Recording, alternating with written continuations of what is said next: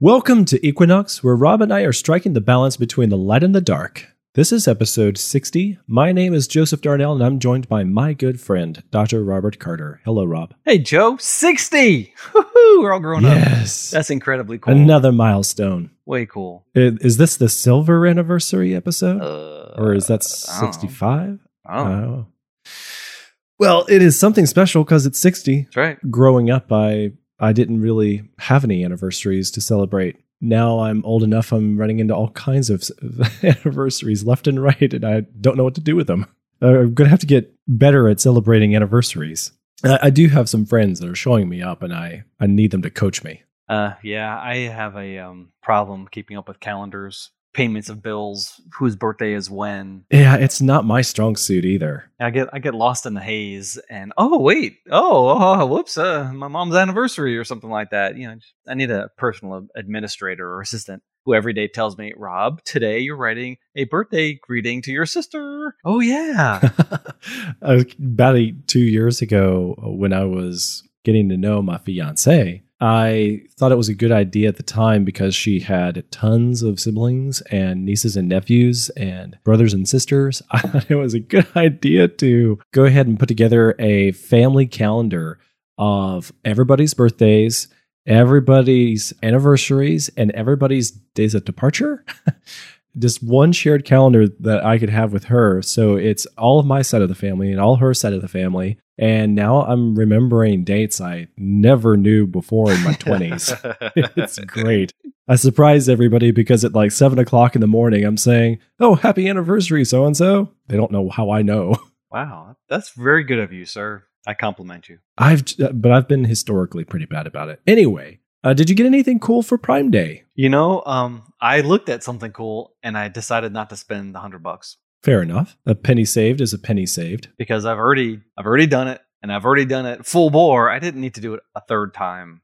And that, of course, getting uh, my D N A looked at again. Okay, so you previously had twenty-three and me plus what else? Uh, twenty-three and me for years ago, and then Black Friday special a couple years ago. Dante Labs sequenced my entire genome for one hundred eighty-nine dollars. Hmm, Dante Labs. What does Dante Labs do? It's just a lab in, in Italy. Okay. That does D N A sequencing. And they say, hey, we can do this. So literally six weeks later, one hundred eighty-nine bucks, I had my entire genome. Hit download, oh. and it's sitting on my laptop. Okay, you told me that you had the genome. I didn't realize it was specific lab. So is that publicly available? No, man, it's me. no, no, no, no, not your genome. I mean, Dante Labs. Is that a publicly available? Like anybody could get them to sequence their genes? Yeah, I think the normal price is like three hundred bucks. Oh, wow! For all three billion letters. I just don't imagine they had a d- Prime Day sale. So no, no, no. Well, it was a Black Friday special, and I got mine. But Ancestry had, you know, Prime Day of like, I don't know, fifty-nine or sixty-nine bucks. I was like, oh, I want to do it so bad. And I was like, oh, yeah, and you th- I can get three months of the international Amazon subs- uh, Ancestry subscription as only ninety-nine dollars total. Uh, but I was like, Rob, you're upselling yourself. You wanted it cheap, and all of a sudden you're at one hundred bucks. I, oh, yeah. Once I, yeah, I made myself mad because I was allowing the marketing to upsell me. And so I said, oh, I'm not going to do it. I'm not going to let them get me like that. Oh, phooey. I'll show them. Well, I ended up caving, and I wanted to get the test kits for me and my wife. Yeah. So I picked up twenty-three and me's special because of Prime. Oh, you did? Yeah. Tw- uh, Prime Day, they run regularly two hundred bucks. Yeah. They were fifty percent off. I got them for one hundred each. Yeah, cool. That is what I'm talking about. Cool. I thought about the Ancestry one too, but it doesn't sound as good. That is actually their standard uh, sale price. And that was actually the original uh, release price was ninety-nine bucks. And so then they jumped it up to two hundred, and then they just run sales for ninety-nine all the time. Good for you. Ah. Good for you. I'm glad okay. you found that. I'm enjoying the perceived value. All right. So have you gotten it yet? Have you spit in the tube yet? Not yet. We got the package last night, and I was busy painting my dad's back porch, so I haven't had the time. All right. But we are going to spit into a tube and mail it. When I looked down into the package and saw the tube, I, I was like, what is this thing for? And my wife thought I was serious. Started to explain it to me. So you want to talk about Starlight and Time? Actually, I do want to talk about Starlight and Time. It's been on my mind a lot lately. We just uh, recorded a podcast. In fact, you edited that podcast. It's just went up on YouTube. Mm. And it's just, it's just on my mind. And so I just wanted to talk about it. But the problem is that as we're getting ready for the show, I was researching our extra, our second ever Equinox extra uh, yes. for our, for our subscribers. And I just want to skip to that, man. Forget Starlight. I want to talk about the extra things, and I'm getting hungry. So anyway, do we tell people what it is? Oh, go ahead. Sure. All right. It's the science, the physics, the chemistry of ice cream. Mm, uh, mm, mm. I, I don't know of a better topic ever. But you, for all of you listening now, you have to be on the extra subscribers list, and we'll tell you at the end of the thing how to do that. Yeah. It's going to be awesome. Why did I say You'll buy? find out what our favorite chocolate flavors are, or our favorite ice cream flavors are. Well, chocolate, that you just said it. If it doesn't have chocolate, it's not worth eating. Well, there is a twist, my friend. Uh, chocolate is not my favorite. Never has been. What? Don't understand why. It just does not grab me like it grabs other people. What? Dude. I, honest to God, I have always favored vanilla plus the fruity flavors. And no. I like a little swirl of chocolate in there, but no. not just solid chocolate or, you know, extra loads of chocolate for any reason. I, I like getting vanilla ice cream, and I'll go get my powdered chocolate and take a scoop and put it on top and try not to breathe it in to choke on it. But I'll have like powdered chocolate on top of my ice cream. Oh, that's so yummy. Oh, yeah. I don't like chocolate syrup stuff. That's just too much. But anyway. Anyway, good topic. Looking forward to that one. Yeah. And what we wanted to get to in this regular episode is Starlight and Time. Distant yes, yes, yes, yes, Starlight yes. and Time. Can I tell the audience a little bit about that new video? Yeah. All right. So it's not very often we go into the details concerning the ministry videos. Nope. And if you're one of our newer listeners, you may not be aware that Rob is a scientist. I am a video producer. We both work for Creation Ministries International in the United States. Creation dot com. And they put out a new talk show video about every other week for their podcast series called Creation Talk. So the latest episode is with Doctor Jonathan Sarfati and Doctor Rob Carter discussing distant starlight and the like young Earth age model, the young Earth model. Yeah, how do you explain distant starlight if the universe is not billions of years old? Cool question. Right, and it's a good video. It's a really good video. Uh, I, I I enjoy our videos in general, but this one also just came across as super cohesive. Cool. And if you're interested in that, there'll be a link in the show notes to the YouTube channel. But if you're not interested in watching a talk show because you're listening to a podcast here, then there's also an audio podcast version. I, I'm editing these myself, and I, I do everything in my power to make the audio podcast cut a little notch above. I I give it a little extra secret sauce of editing. Unlike my Biblical Genetics audio podcast, where I listen to it myself later on, I'm like, oh, this sounds terrible, but that's a lot of work just to get it to that state. So, well, I've been doing this for half of my lifetime, so if I'm not good at it yet, I don't know what I'm good at. But the this episode is relevant. Uh, we'll be discussing some of the same issues, but I think we can expand upon it because we have more time here. Now, what we're not going to do is cover Einsteinian relativity. Uh, just because we need to do an entire show on Einstein, photoelectric effect, special relativity, general relativity, mm. and how all that works together. Okay, I'm going to throw that into the queue. Yeah, if we if we do that now, that's all we're going to talk about for the next hour, maybe two or three hours. Probably not. But I need to think of ways to explain it simply. Um, I've studied this before. I've had conversations on this. I've never tried to explain it to somebody. And that's what is going to throw me. Yeah, I wondered why we hadn't talked much about Einstein over the course of the series. I just never thought about it. Just, you oh. know, it hasn't come up. We've had so many other interesting and fascinating things to talk about. Yeah. It just hadn't gotten there yet. Okay. Yeah. It's going to happen. Just like like what we were talking about this afternoon, right? Next week, we're going to talk about submarines. Why come we never talked about submarines? I don't know. And how long did I talk about submarines off the top of my head? A half an hour? Almost. Without stopping, just, oh, yeah, this yeah. and that, and this and that, and the other thing.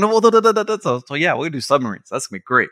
But same thing with Einstein. It's just, you know, we need a round to it. Yeah. Just haven't gotten there yet. So what I know about distant starlight is that the farthest reaches of the Milky Way galaxy and the galaxies we can see from telescopes beyond, they are countless light years away.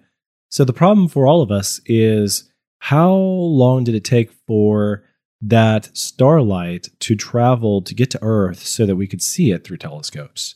Yeah. So, you know, did God finagle the clocks of the universe in such a way that Adam and Eve were able to see starlight by the end of the second week? Or did they see it the eighth day of time? Or what happened?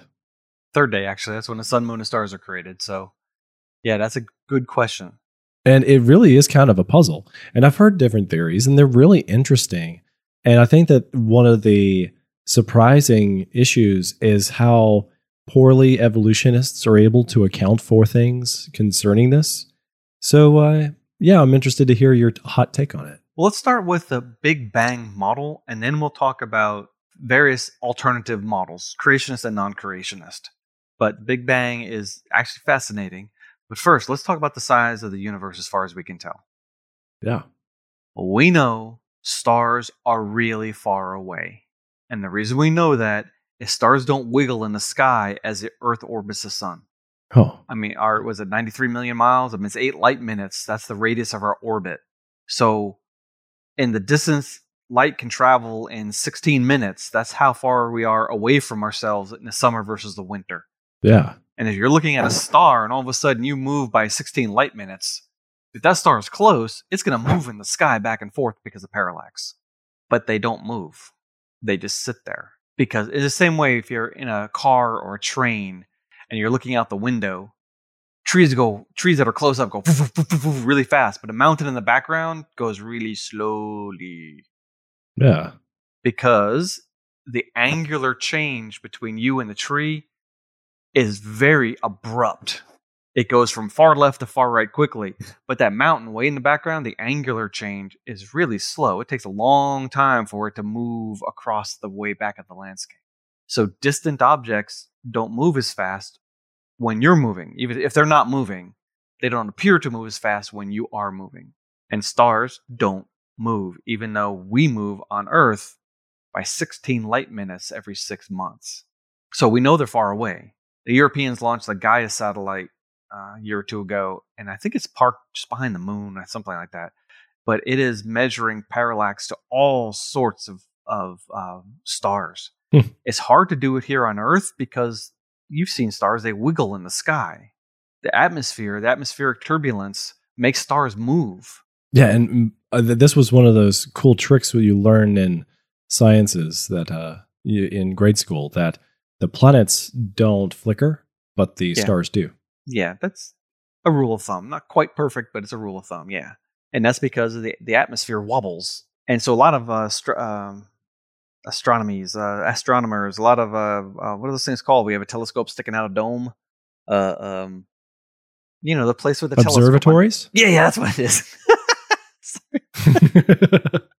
I'm, I'm shooting from the hip here, and I'm doing all these different topics, and I just ran out of vocabulary. Oh, I've been there. Okay, so thank you for rescuing me. A lot of observatories will use a laser pointed up, and as the laser wiggles, they'll move their camera to compensate and get a much steadier picture of the the, the universe. So. But because of that, we can't measure parallax. You, it needs a really close star to move, and even then it's going to only be a fraction of a degree, as we talked about episodes ago, probably a year ago. So the Europeans launched a satellite, and it's way up in space, and it's pointing at stars, and it's watching them move, and millions of stars, and it's measuring parallax to millions of stars. So therefore, we know the distance, and the, the distance is measured in light years. These things are really far away. Okay, the Milky Way galaxy, as far as we can estimate, is like one hundred seven thousand light years in diameter. Oh. And we're near the edge of one of the arms, so it's about one hundred thousand light years to the other side of the Milky Way. Um, Do we have a map of the other side of the Milky Way? Do we have a good no. idea of the stars, the systems? No, no, there's too much dust in the in the core of the, the center of the galaxy. Yeah.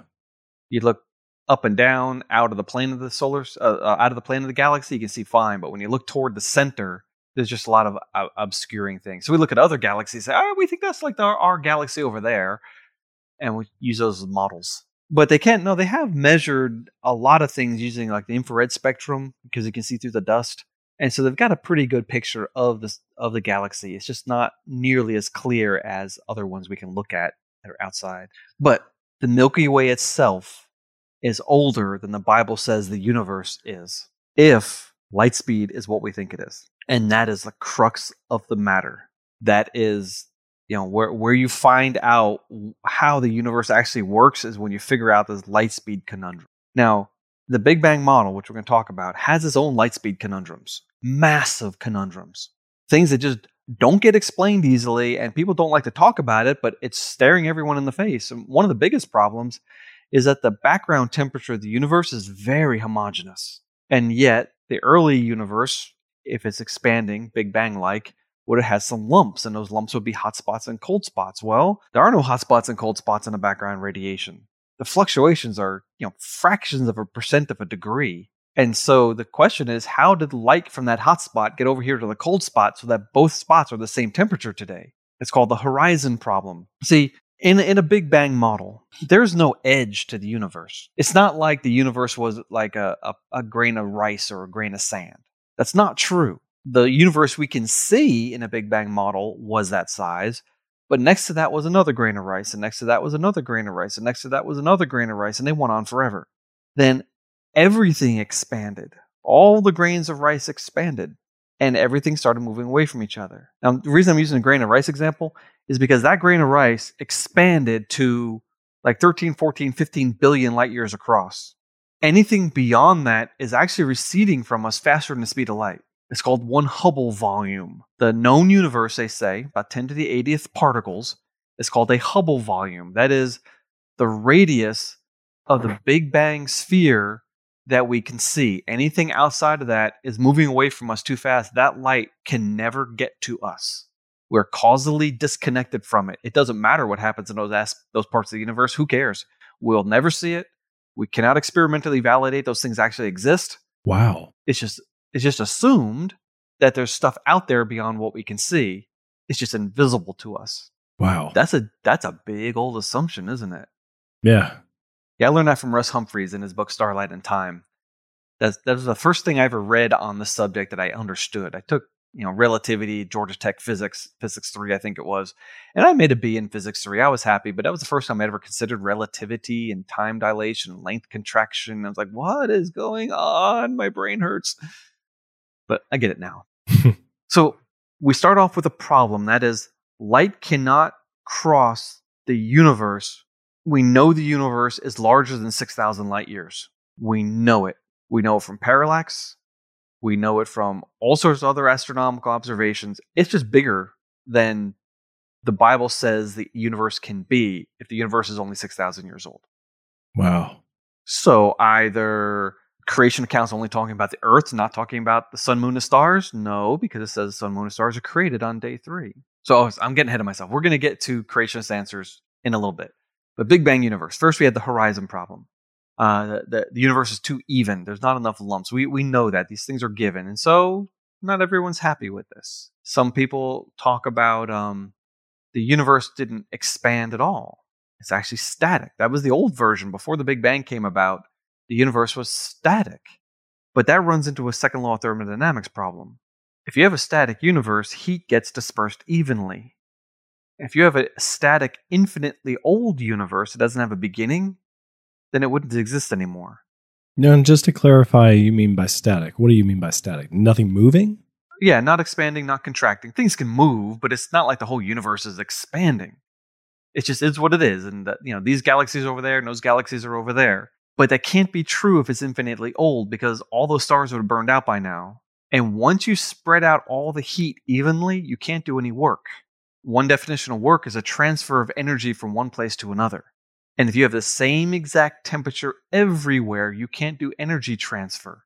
And the universe would just, it's called the heat death. That's what one of the possible outcomes of a Big Bang could be, is the ultimate heat death of the universe, where everything's just kind of like warm.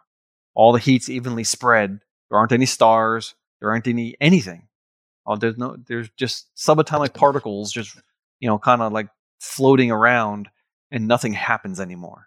Well, that would have been the result of a static, eternal universe. And so the scientists knew this, but a young static universe would be just fine. If God just created everything out there, put that star there, that star there, these galaxies there, those black holes over there, and let go, there's no problem with that at all, except for the distances. Light simply today does not travel that fast, and you can't get light from other galaxies here, let alone even the light from our own galaxy. There's not enough time in biblical history. But Big Bang supposedly solved this. But I mean, when you consider the physics of the Big Bang, this is where things get really strange. And I like to put it in these, these terms because most people don't consider it this way. But if you just look at the numbers, you have something that is um, something that is smaller than an atom is going to expand to ten light years in diameter. To say that again, during the Big Bang, something as small smaller than an atom is going to expand to something ten light years in diameter. That's the scale of the expansion we're talking about. It's ten to the seventy-eighth power. But the time scale we're talking about is faster than the fastest molecular vibration. The time scale is one quintillionth of a femtosecond. Now, it doesn't matter what those numbers mean. What's a femtosecond? What's a quintillionth? Yeah. Obviously, it's a tiny little number. So essentially, the universe, see, the older Big Bang, it just expanded. But in the nineteen seventies, Alan Guth said, no, that doesn't work. We need inflation. We need rapid expansion. After it starts expanding, it all of a sudden goes whoosh, and expands really fast and then slows down to the modern rate. So he added a very brief period of hyperinflation, ten to the seventy-eighth power and one quintillionth of a femtosecond. There's no physics behind that. It was a way of explaining data to get the universe smooth. There's nothing in physics that says we would expect this to happen. We'd expect it to happen this long after the expansion happens. This is when it starts. And we don't expect it to go at any particular rate or for any amount of time. This is not like, you know, Maxwell's equations or Einstein's equations or Newton's equations. There's nothing in physics that says we think these things will happen. No, it was, hey, the math doesn't work out unless we add this little trick. That's the inflationary period of the Big Bang. And that is why I don't like it. Hmm. I don't care what it explains. Yeah. It, it's magic, literally. Wave a mathematical magic wand over a problem, and we get closer to be able to explain the data. I read a, a paper, oh, two years ago maybe, mm-hmm. and it was a um, PhD physicist, and she was talking about all these different periods of inflation. Uh, uh, at this point in time, the universe expanded at this rate, and then it slowed down to that rate, but over here, this happened here, and it sounded like epicycles. Remember the uh, the geocentrism talk we had last year? Yeah. Where the old idea was that you had cycles and then cycles within cycles, and that explained why Mars goes backwards every once in a while. They were called epicycles. And in order to get the thing to work, you had to add more and more more special pleading cases of complex situations. Well, that sounded very much like this Big Bang explanation. Mm. And it was every explanation was was was expansion, expansion, expansion. But there was no reason for any of that to happen. So just like geocentrism, where people are trying to describe the motions of the planets using Earth as a reference frame, yeah, you can do that, but there's no physics behind it. So me, I want consistency, and I want physics to be able to be applied to astrophysics, and I don't see it. Now, astrophysicists right now, if we have any listening, are probably yelling into their computer monitor or yelling into their uh, their car speakers that I'm an idiot. But no, I'm sorry. I've been saying this and thinking about this for well over a decade, and I've talked to people who know, who do the math even, and they say, oh, yeah, you're right, you're right. That's a good summary of it. That's my layman-friendly summary of my problems with the Big Bang. Now, does it explain things? Yeah, it does. Sure enough. Does it explain everything? Absolutely not. I don't think there's much of any models that explain much of everything. True, but some explain more than others. Sure. But just wasn't it last week we talked about the, the giant galactic structure? These chains of galaxies that were, were yes. you know, one fifteenth of the radius or the diameter or what, the circumference of the night sky. And it's it's just too big for a Big Bang to explain. We have don't have that much time in a Big Bang model for gravity to attract those things into this giant structure. So it's an idea. It's fun to talk about. As an intellectual pursuit, it's really enjoyable. Now, I don't do that math, but the people who do that math, they like doing it. Great. Good for you. but it's just a mental construct that doesn't really fit. Now, has the universe expanded? Yeah, it looks like it has. Is the universe more than six thousand light years across? Yeah, it sure is. So we need other ways to explain this. And there are multiple possibilities. I don't know which one could be true. I don't know which one is true. I have problems with all of them. So I have problems with the Big Bang model, and I have problems with all the creationist all, uh, counter-explanations. We simply don't know. And anyone who tells you otherwise is selling something. Sorry, couldn't resist that Princess Bride reference. um, and the reason we don't know is we only have one universe. It's not experimental universe. There's only one. And history only happened once. And the light getting to us is getting to us today. But we don't know how fast it went in the process. We don't know what happened between here and there. We don't know. There's so many things we don't and we cannot know. And that's the problem. We can test gravity. We can test the boiling point of water. We can't test the universe. It's a one-off thing. And so it's more theory than data, honestly. Now, how? Where did the Big Bang come from is a really cool question. Hmm. Edwin Hubble was working on this. And, you know, Einstein, he had a static universe. He, and he added a cosmological constant to hold the universe together. He said it was his biggest blunder. But Hubble said, no, no, no, no. I'm looking at these pulsing stars. And if I look at them in nearby galaxy versus dim, small, therefore farther away galaxies, um, the, the light is shifted to the red as if they're moving away from us. It's been stretched out. And the farther away I look, the more red the light is stretched. This is the genesis of the Big Bang hypothesis. And that is that the farther away things are, the faster they're traveling away from us. Now, imagine that that the universe really is a ball. It doesn't go on forever. It's just a ball. Well, then it should be collapsing. Self-gravity would cause everything to move toward us. Why are things moving away? Well, it has to be infinite because there has to be things on the other side of what we can't see, or else everything would just collapse into itself. So it's got to go on forever, I think. Or that's what they think anyway. But you can't expand into the stuff that's there because it's expanding in our direction also. And, and what's going on? So they say, oh, no, no, no. See, space is expanding. All of space is expanding. It's not like things are moving away from Earth. It's Earth is moving away from everything. And everything's moving away from everything else also. So if you stand on Earth and you look in one direction, you pick out like a quasar that's at the edge of our vision. Yeah. You go to that quasar, there's probably a normal galaxy there. You look back at Earth, we might look quasar-like, but that place at the edge of our vision, it can look further away. So we might be able to see out thirteen point eight billion light years. Well, you travel thirteen point eight billion light years away, and you can look another thirteen point eight billion light years away, and you can look at Earth, but anything beyond Earth is dim or invisible. Or say this way, from Earth, we can look to the left and see out thirteen point eight billion light years. We look, can look to the right and see thirteen point eight billion light years. But the things on our left cannot see the things on our right. And the things on our right cannot see the things on our left. Oh, that's a great way to put it, yeah. Because they're moving away from each other at faster than light speed. They're moving away from us at less than light speed so we can see them. Away from each other at faster. And that's wow. The horizon problem again. Things just, they're just invisible to each other. So it's got to be infinite or collapses. But how do you expand an infinity? Because that means that things are, like, so like the stars on our left and our right are, let's say they're moving away from each other at exactly C. Well, if you go the same distance beyond that in both directions, now they're moving away from each other at two C. And you keep on going and going and going, and you're approaching infinity. How can things move at infinite speed? What? What a minute, this, this doesn't work. Unless the universe loops back on itself, okay, then you don't have the infinite regression problem. But, th- okay, that's an almost ad hoc explanation. So you got this Big Bang idea. Yeah. We can see redshift. We can see things moving away. It can't be finite. There has to be stuff beyond what we can see. And then we have new things that get added to it, like uh, dark matter. no, but so. well, it's it's not super funny. It sounds ridiculous that there is matter that doesn't interact with matter. All we see is gravity. It doesn't produce light, heat, or anything like that, but it has gravitational effects.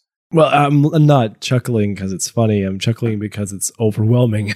Okay, okay, I understand that. But the reason they invented dark matter, see, I thought that it was a rescue device for the Big Bang a couple years ago. That, that was not true. It was realized before the Big Bang even existed as a hypothesis. When they're looking at galaxies, you can do redshift on stars in other galaxies. So as the galaxies rotate, you can see how fast they're moving toward us or how fast they're moving away from us. That's really cool. But they realized that, oh, just like Pluto is orbiting the sun very slowly, well, stars around a galaxy, the further away from the galactic hub you get, the more slowly they should rotate. But it's not true. The rotation speed flattens out. The stars on the edge are moving the same speed as the stars in the middle. That makes no sense. Unless there's a massive amount of dark matter in a halo surrounding the galaxy.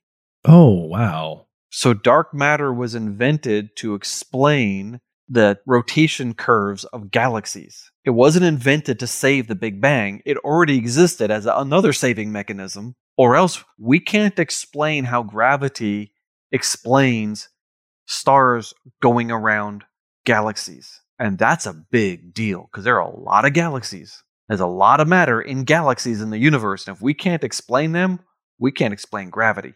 And we don't know what the universe is doing. So if you take away dark matter, you have a massive problem. And that's really funny. And I think it's greatly funny.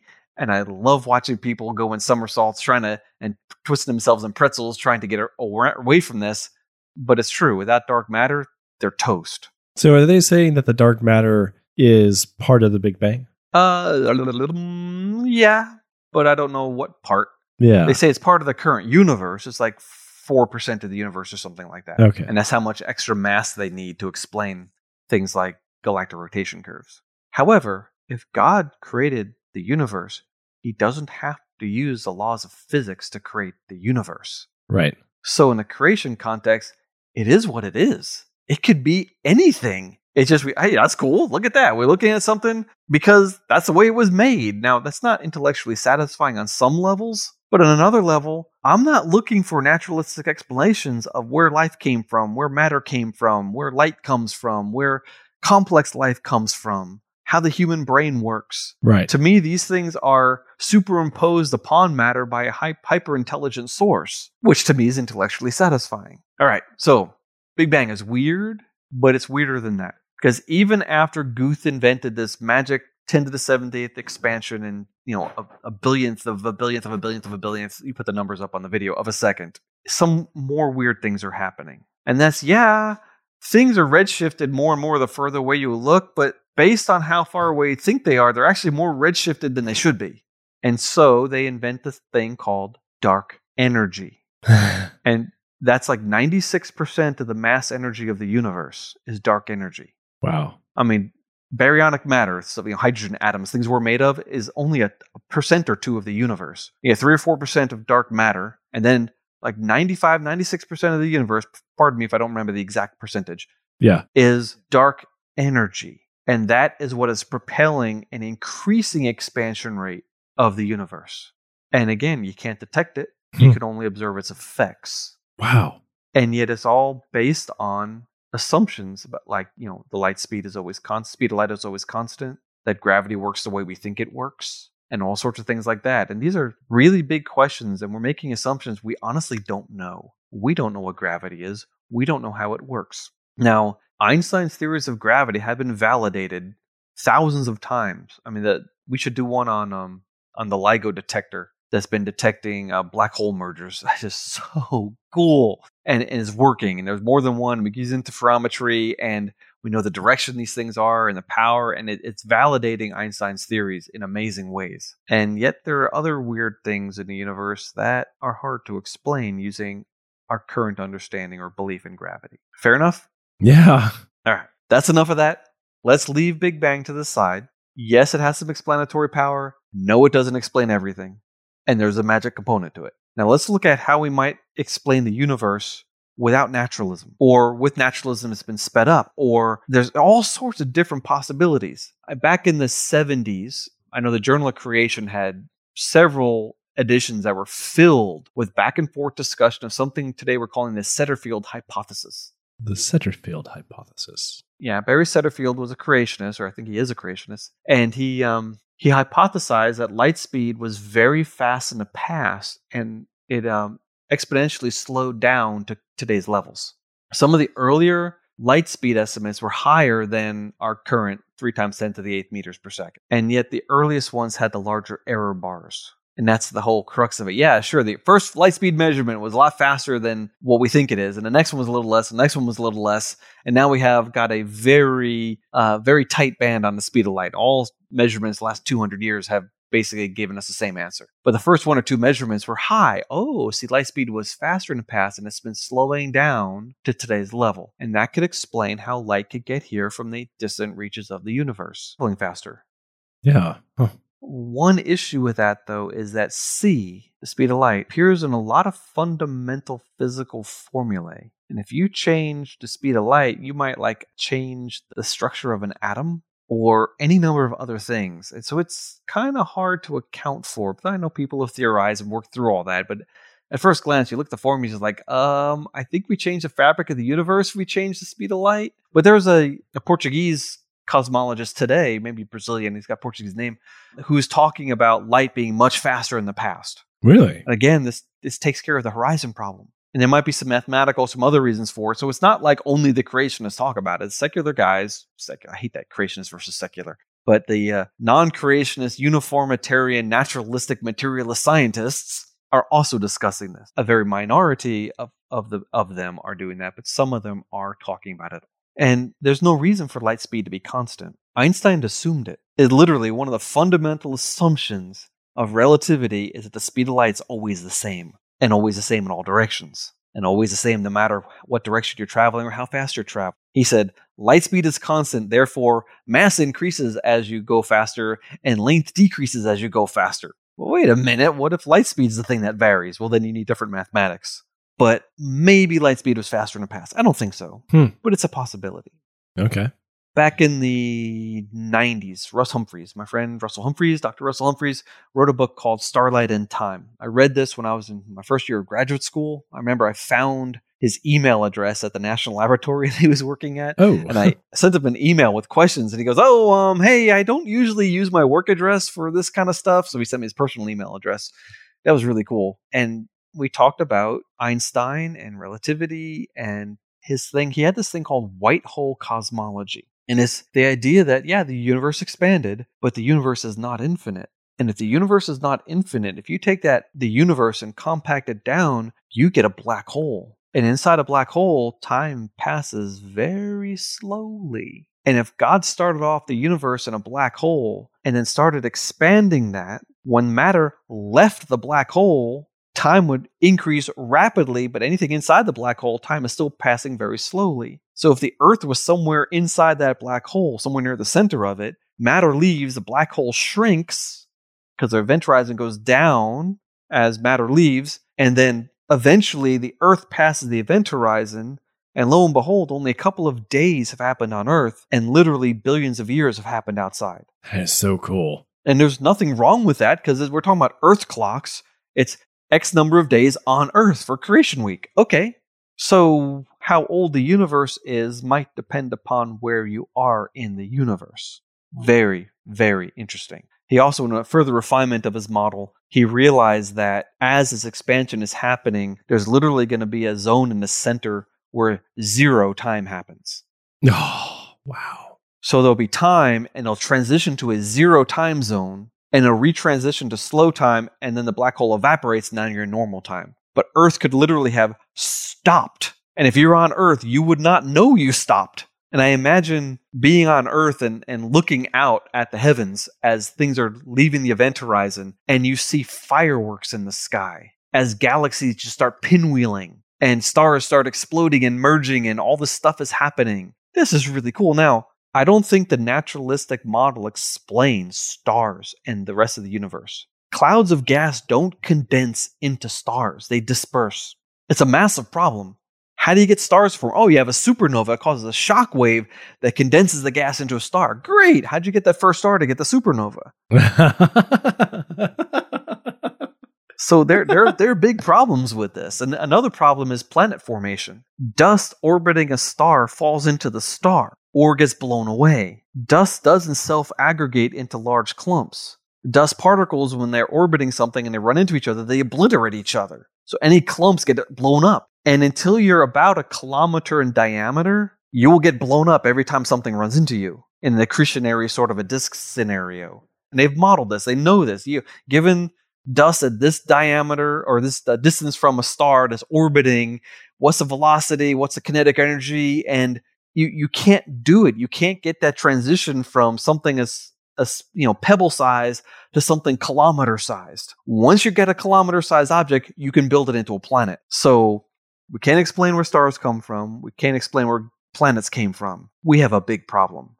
And you look at our solar system, it doesn't make any sense why the gas giants are outside and the rocky things are inside, et cetera, et cetera, et cetera. Our solar system doesn't make any sense, and the Neptune's lying on its side. The axis is the axis is not like if Earth's axis is up and down, then Neptune's axis is almost lying flat. What? How could that have evolved from a planetary disk that's orbiting? All the planets should have about the same direction. And a couple of planets are spinning backwards compared to Earth. So, it, so I don't for a second believe that naturalistic theories can explain what we see. But it's still fun to use naturalistic theories to try to explain it that are alternate to the Big Bang. So white hole cosmology is very naturalistic. In fact, it, top to bottom, it's just using physics. And yet, it still doesn't explain stars and planets and things like that. So we have another idea. Again, it, this also doesn't explain it, but it's still a cool idea. Uh, John Hartnett, who has sim- since rejected this idea, but he was working with an Israeli cosmologist named Moshe Carmeli, and he came up with, um, basically he adopted Carmelian relativity. So we had special relativity, general relativity, they added another term. And using this other term, which is like this, the speed of the matter expansion or something like that, you can explain why galaxies have their rotation curves without res- having to resort to dark matter. And you can explain all sorts of, of things without needing a Big Bang. Very interesting. Yeah. Now, Russ Humphreys has come up with several other models. One of them is um, the Bible talks about God stretching out the heavens. It says it multiple times in the Old Testament. And, and Russell has said, well, if the universe is a fabric, and you put tension on a fabric, well, what that would happen is you would add energy to the system and matter would naturally pop into existence. Pop, pop, pop, pop, pop, pop, pop, pop, pop. Just by stretching the fabric of space, galaxies are going to form, stars are going to form, planets pop, boop, there they are, there's matter. That's really interesting. He's worked on another, another model where he's talking about light going through hyperspace. That it, light jumps into hyperspace and jumps back out of hyperspace. Oh, there it is. It's, here it is. So basically, light can travel from the distant places in the universe because it doesn't have to travel through the universe to get here. There's nothing theoretically wrong with that. You can mathematically explain this. And, you know, physicists and mathematicians, they talk about hyperdimensions all the time. They're, oh, wow, that's weird. Yeah. So why can't that happen? And then we have Jason Lisle. Hartnett has adopted Jason Lisle's idea. It's called anisotropy. Anisotropy. Um, basically, it's the idea that light doesn't travel the same speed in all directions. Wait, come again? That light doesn't travel the same speed in all directions. Interesting. Yeah. So would that be true here on Earth, down on the ground level as well? Yes and no. Oh. Now, there's two different forms of this. One is, I'm going to call this, the special form is that light traveling toward Earth is faster than light traveling away from Earth. And the general form is light traveling toward any observer is infinite, and traveling away from any observer is C over two. Now, it can be anything in between, but infinite and C over two. So if you send light out to a mirror on the moon and it bounces back, it travels away from us at half the speed of light, hits the mirror, and comes back to us instantly. The round trip time is C. C over two divided by, or plus zero time to come back, divided by two is C. See, the, the round-trip time of light is something that Einstein assumed. And he dire- he deliberately and directly assumed that the round-trip speed is the same, but we can't measure it. Let me explain. This is going to be weird. Oh. Huh. If you shine a flashlight, it bounces off a mirror on the moon, and it comes back. You know how far it went, and you know how long it took, but you don't know how fast it was traveling while it was traveling. Yeah, both ways, yeah. Both ways. It could be going real fast at some times and real slow at other times, and you would never know. All you know is how long it took to get back to you and how far it went. It's the same way as like, hey, Mom, I'm going to the store. Okay, drive slow, little Johnny. Sure, Mom, I'll drive slow. Get to the store, turn around, and then park at the end of your neighborhood. Wait for ten minutes. and then drive nice and slow into the neighborhood and pull up into the garage. Hey, Mom, I drove slow the whole time. Aren't you proud of me? And Mom sure. can't tell. All she knows is when little Johnny got back and how far he went. All right. So there's all sorts of things that people have tried to measure the speed of light. And in the end, we are stuck with measuring a round trip distance, and it doesn't matter what we do. So let's say that you know how far away the moon is, right? So let's take two clocks, two atomic clocks that are perfectly in sync here on Earth. And, okay, we know they're ticking, ticking, ticking, and we're going to take one of them, we're going to send it to the moon. And at noon tomorrow, I'm going to turn on my flashlight at exactly noon, and you look at your clock, and you tell me when my flashlight beam gets there. That should work, right? Yeah. If you send it both at noon, you know the exact time, and you know the distance, and therefore, it'll be, you know, noon plus five seconds or something like that. It took five seconds to get here, so the speed of light is the distance divided by the time. No, that's not true, because your clock isn't the same as my clock. To get that clock to the moon, you had to accelerate the clock, and you get time dilation. If you move anything, you get time dilation. Usually it doesn't apply, you know, driving on a highway or something like that, whatever. There's time dilation, but it, it, it's, it's irrelevant. But when you're moving something as far away as the moon, you got to get it there really fast. And the process of moving will mess up the synchrony between the two clocks. You actually don't know what time it is on the moon. So your clock says, bing, twelve o'clock, here comes a light pulse. But you have no idea when the light pulse is actually going to be sent. And there's zero ways. You cannot synchronize the two clocks, no matter what you try.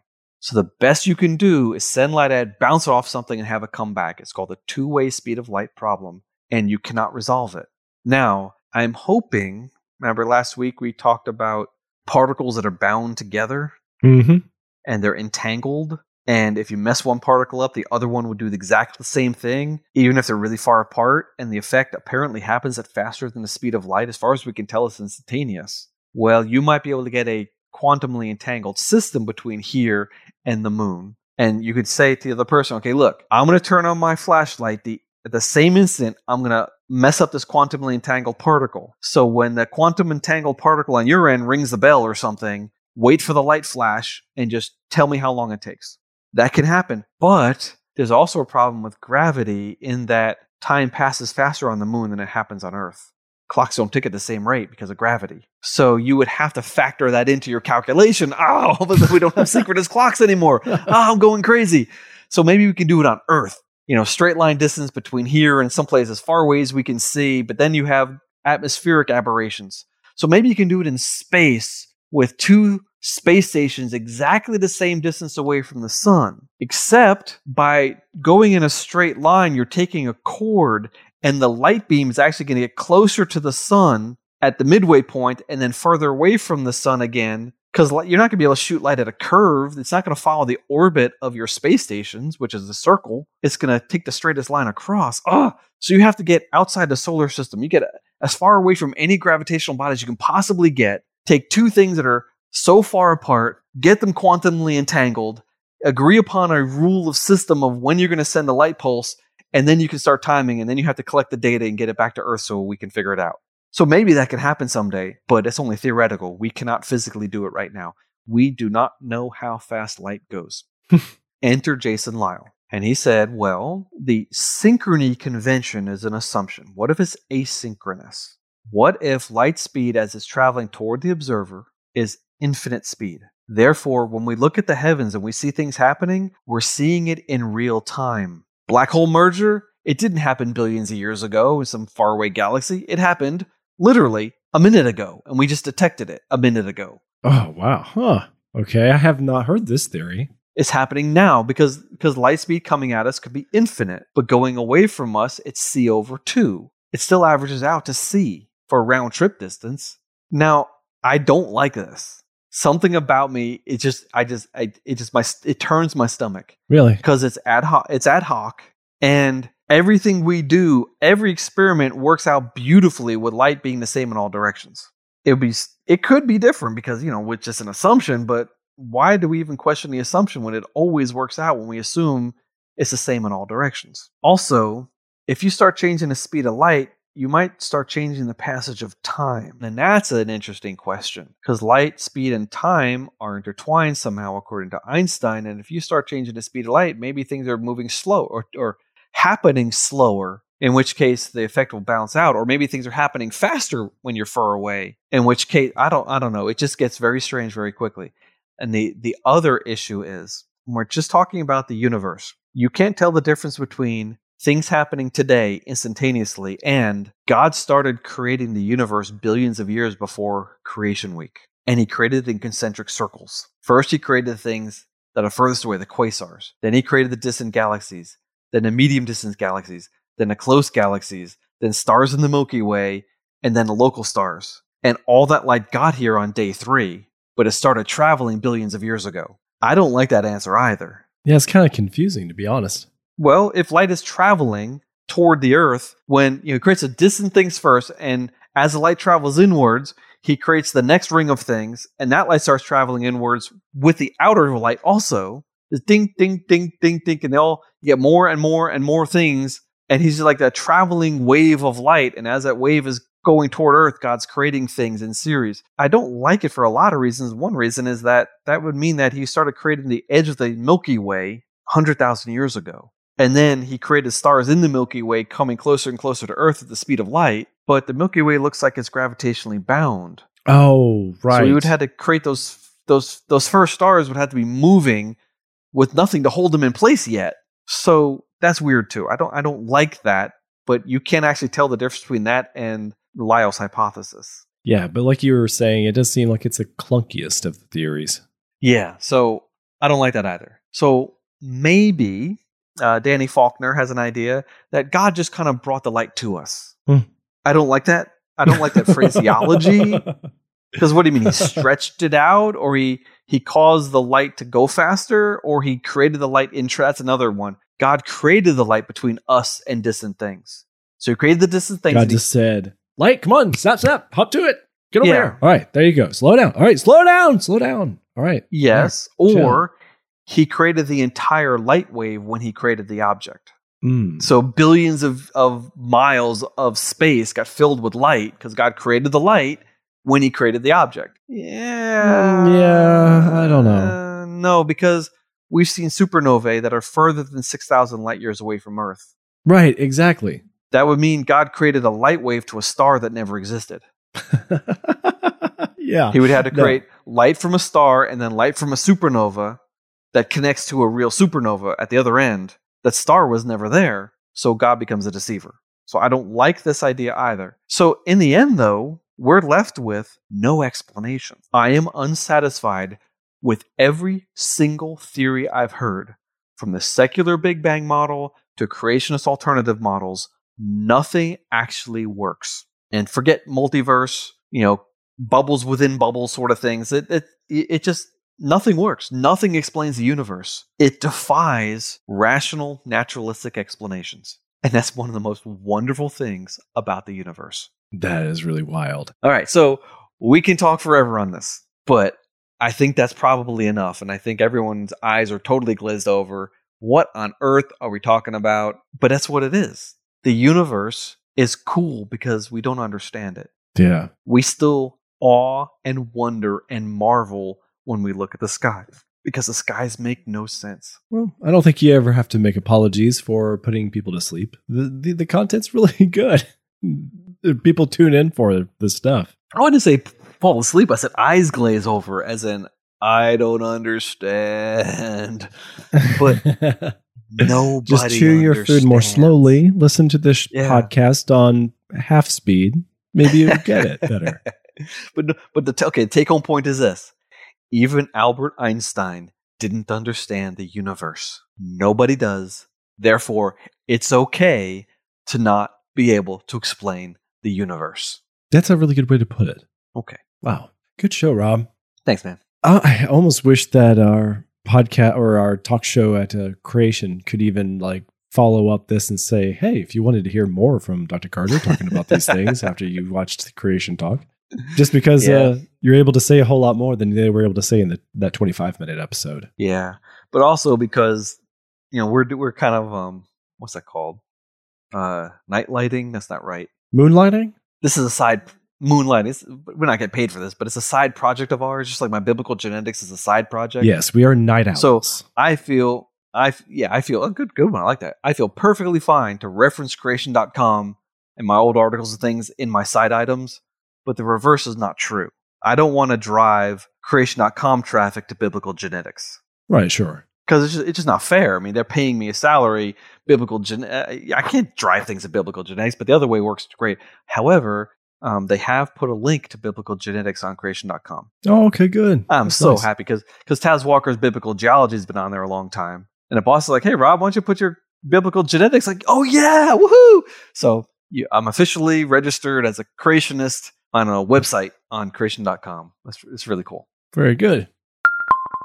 So thanks so much for joining us on this quest from this side to the other side of the Milky Way and beyond. And if you found this episode interesting in any way, consider sharing this episode with your friends and family. This episode's links and show notes are available in most podcast players with this episode, with this show, but you can um, be sure to find them at night owl dot f m slash equinox slash sixty. And if you want to get Equinox Plus, that's the other podcast where we're going to talk about ice cream included in the bonus episodes. So you can get to hear that episode from us with Equinox Plus. There's a link to the Patreon page in the show notes, so you can go check it out. And you should also check out Biblical Genetics, Rob's other project. Biblical Genetics is also available on Facebook and YouTube, where you can watch the videos and join discussions in the comments. If you want to find me, I'm at J C S Darnell on Twitter. Or take a listen to my other podcast, Hi-Fi, which is available at night owl dot f m slash hi-fi. Until next time, goodbye, Rob. Goodbye, Joe.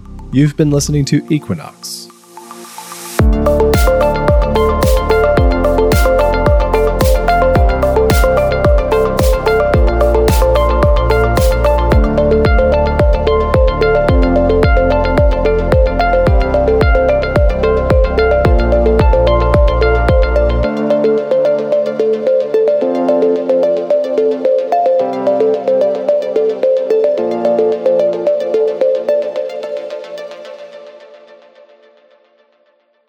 It, that was a cool noise. My bad. Whatever that was, that was cool. I just bumped the boom arm, that's all. Oh, it sounded like a gong. Bong. You should leave that in there as a, sp- a sound effect. Tong. Sure.